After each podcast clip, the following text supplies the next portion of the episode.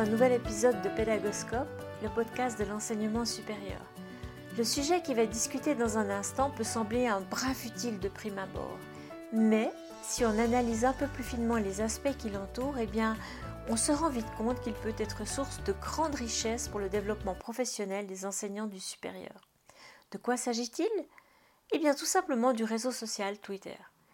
Pour en parler, Pédagoscope a invité une professeure de droit dans une haute école suisse, Madame Katia Unreiter, très active sur Twitter. Bienvenue dans cet épisode.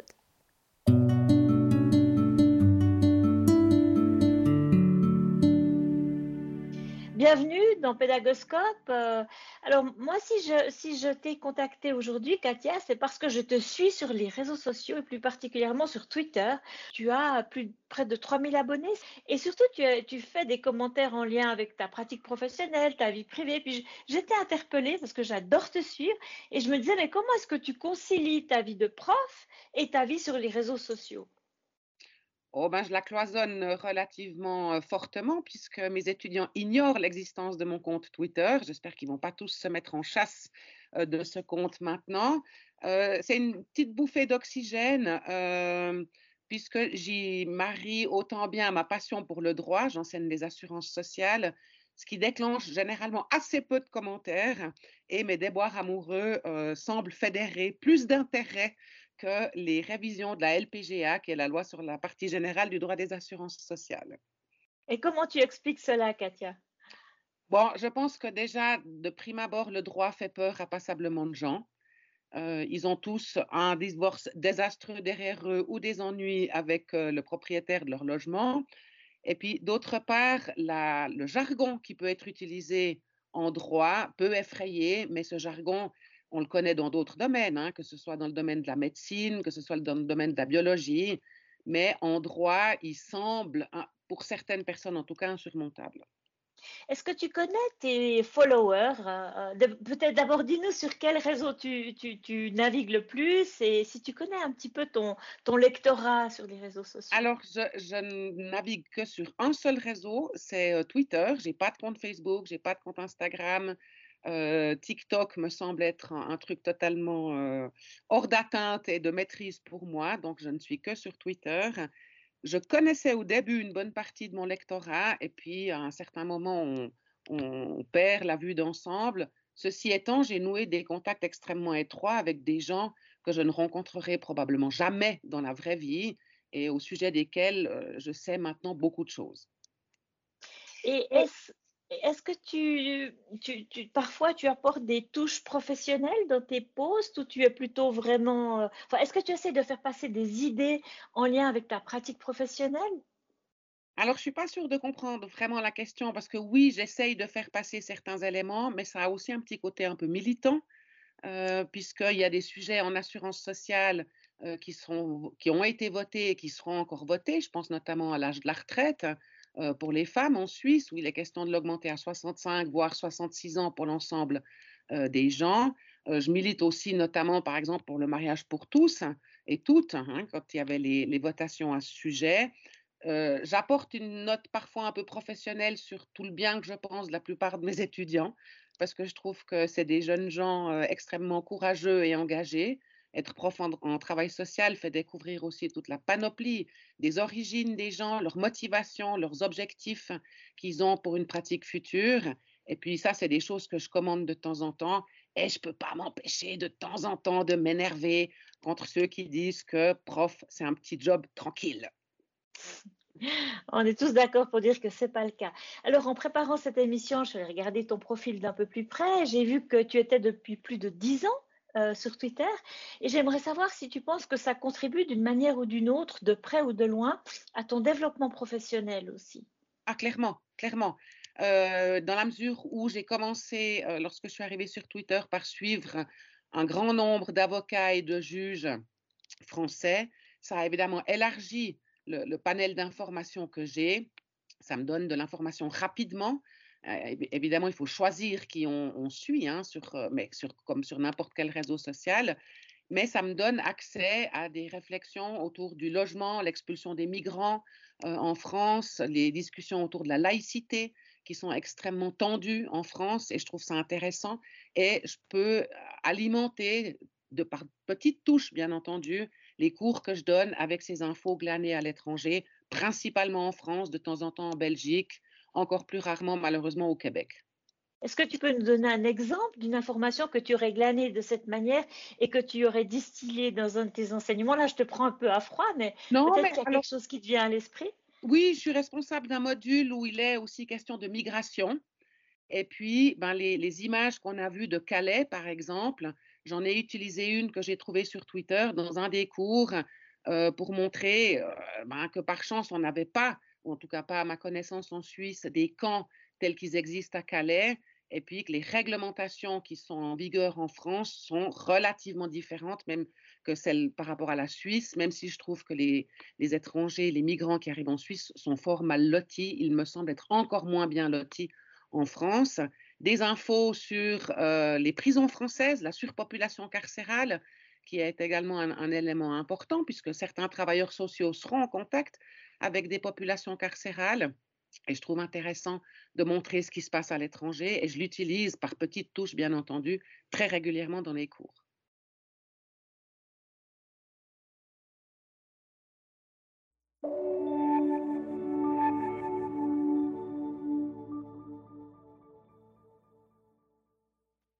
Moi, j'ai découvert Twitter depuis deux ans à peu près. Au début, je l'utilisais très anecdotiquement. Et euh, j'ai fait comme toi, j'ai commencé à suivre des grands noms euh, dans, mon domaine de educational development, que ce soit en français ou en anglais. Et c'est vrai que, j'ai compris de quelle manière ça pouvait m'aider, me soutenir, favoriser mon développement professionnel et m'ouvrir des portes auxquelles j'aurais pas pensé toute seule.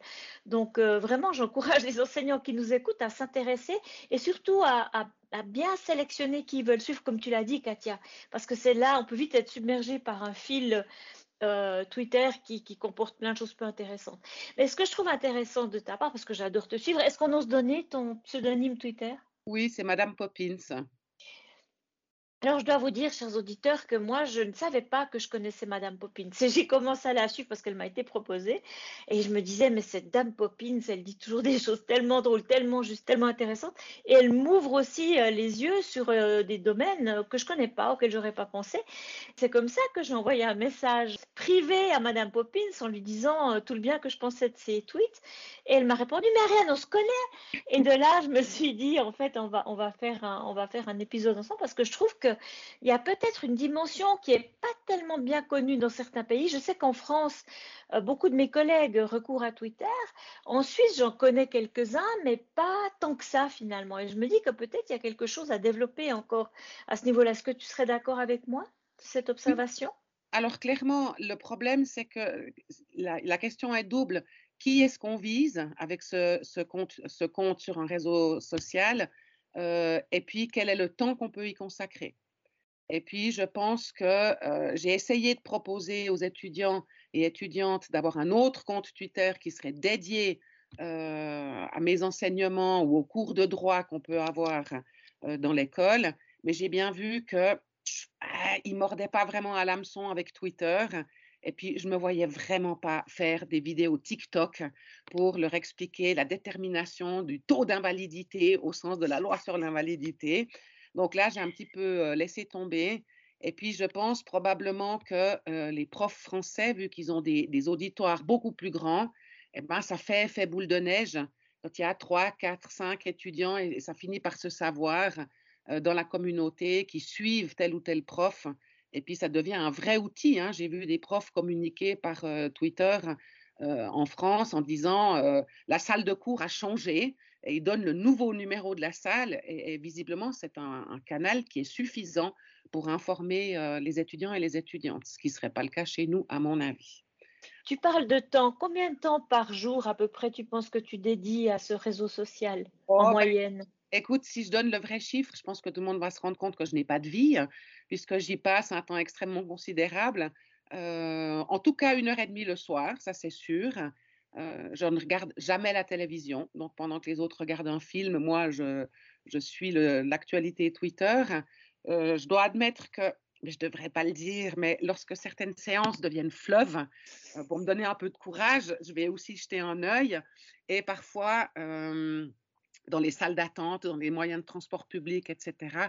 Donc, c'est un temps extrêmement important que je passe sur Twitter. Et puis, si tu devais faire une répartition de ton temps entre la partie plus professionnelle et la partie plus fun, on va dire, plus ludique, est-ce que tu as une idée d'une proportion ou pas vraiment? Oui, si, je pense qu'elle a varié au fil du temps au début, c'était surtout un, aspect professionnel qui m'intéressait.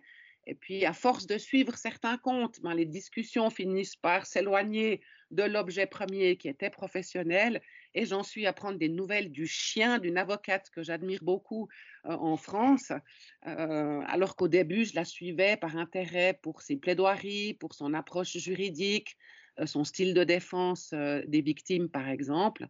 Et puis ça, ben, fondamentalement, je pense que la proportion s'est un peu inversée. Au début, c'était surtout professionnel ou en tout cas d'un intérêt professionnel et c'est en train de diminuer, mais ça reprend des pics. Euh, lorsque j'essaye, par exemple, d'expliquer aussi aux Français notre système de votation, hein, quatre fois par année, pour eux, c'est un petit peu de la science-fiction, que j'essaye de leur expliquer que non, notre gouvernement n'est pas représenté par une seule personne, mais qu'on a un, gouvernement à sept personnes. Donc là, c'est très variable, il y a des, des, hauts et des bas, mais la part professionnelle diminue, je le reconnais, au profit d'une part plus privée. Alors, les enseignants qui nous écoutent, la majeure partie des auditeurs de Pédagoscope sont des enseignants du supérieur et qui souhaiteraient se lancer dans l'utilisation de Twitter. Est-ce que tu pourrais leur donner quelques conseils de départ? Oui, alors le premier, c'est de se poser la question, est-ce qu'ils veulent prendre un pseudo ou s'afficher avec leur nom propre? L'un et l'autre se défendent, il y a du pour et du contre, qu'on soit avec son, vrai nom ou sous pseudo. évidemment que c'est plus difficile de pousser un coup de gueule lorsqu'on s'affiche avec son, son, nom propre. ça peut néanmoins permettre de fédérer plus rapidement, si c'est ça l'objectif, une plus grande communauté. Je leur conseillerais aussi de voir s'ils souhaitent, comme le mien, avoir une espèce d'auberge espagnole. Hein. Mon, compte est fait de, petites choses les plus diverses, ou s'ils veulent vraiment avoir une ligne éditoriale. Euh, il y a certains comptes, euh, bien sûr, ce n'est pas dans le droit, mais c'est une journaliste euh, neuchâteloise qui a créé le hashtag mot suisse du jour. Et chaque jour, dans sa ligne éditoriale, elle présente un terme qui est propre à la Suisse typiquement le plus connu, Panos par exemple, hein, ou la Papetch, puisque cette saison. Donc de se demander, est-ce qu'ils veulent vraiment avoir une ligne éditoriale, revenir tous les lundis sur certains aspects, ou s'ils veulent y aller à la fraîche et voir ce que ça donne? Et puis cet épisode de Pédagoscope, est-ce que Madame Poppins va le tweeter? Ah ben évidemment, bien sûr. se posera évidemment la question de, de mon image, parce que à ce stade, personne ne connaît mon visage sur, sur Twitter. Et le fait d'avoir ma photo marque quand même aussi la fin d'un anonymat qui, je le reconnais, pour quelqu'un qui voudrait vraiment savoir qui je suis, est assez facile à trouver. Mais avec, avec une photo, forcément que ça change la, la donne.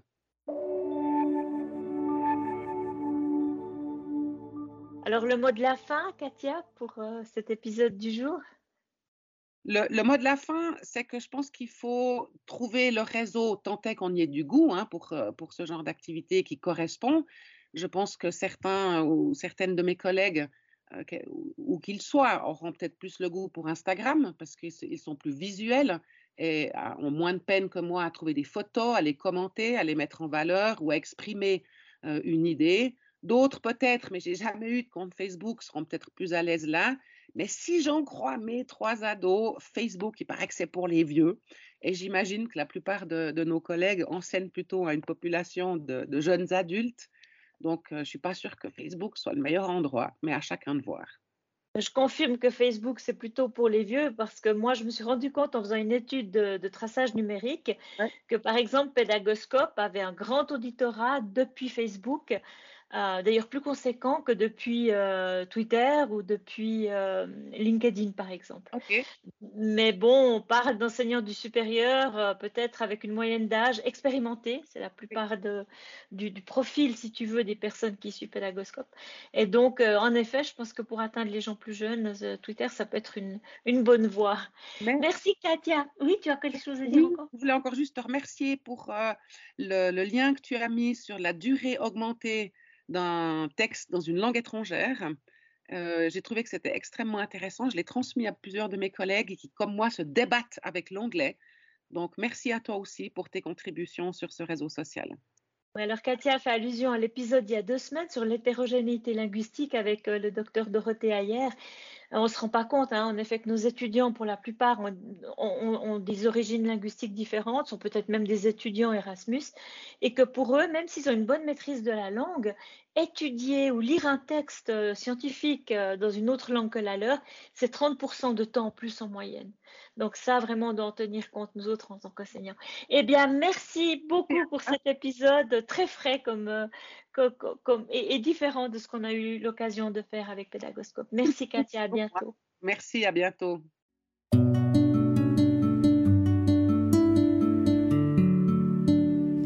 Voilà, c'est terminé pour aujourd'hui.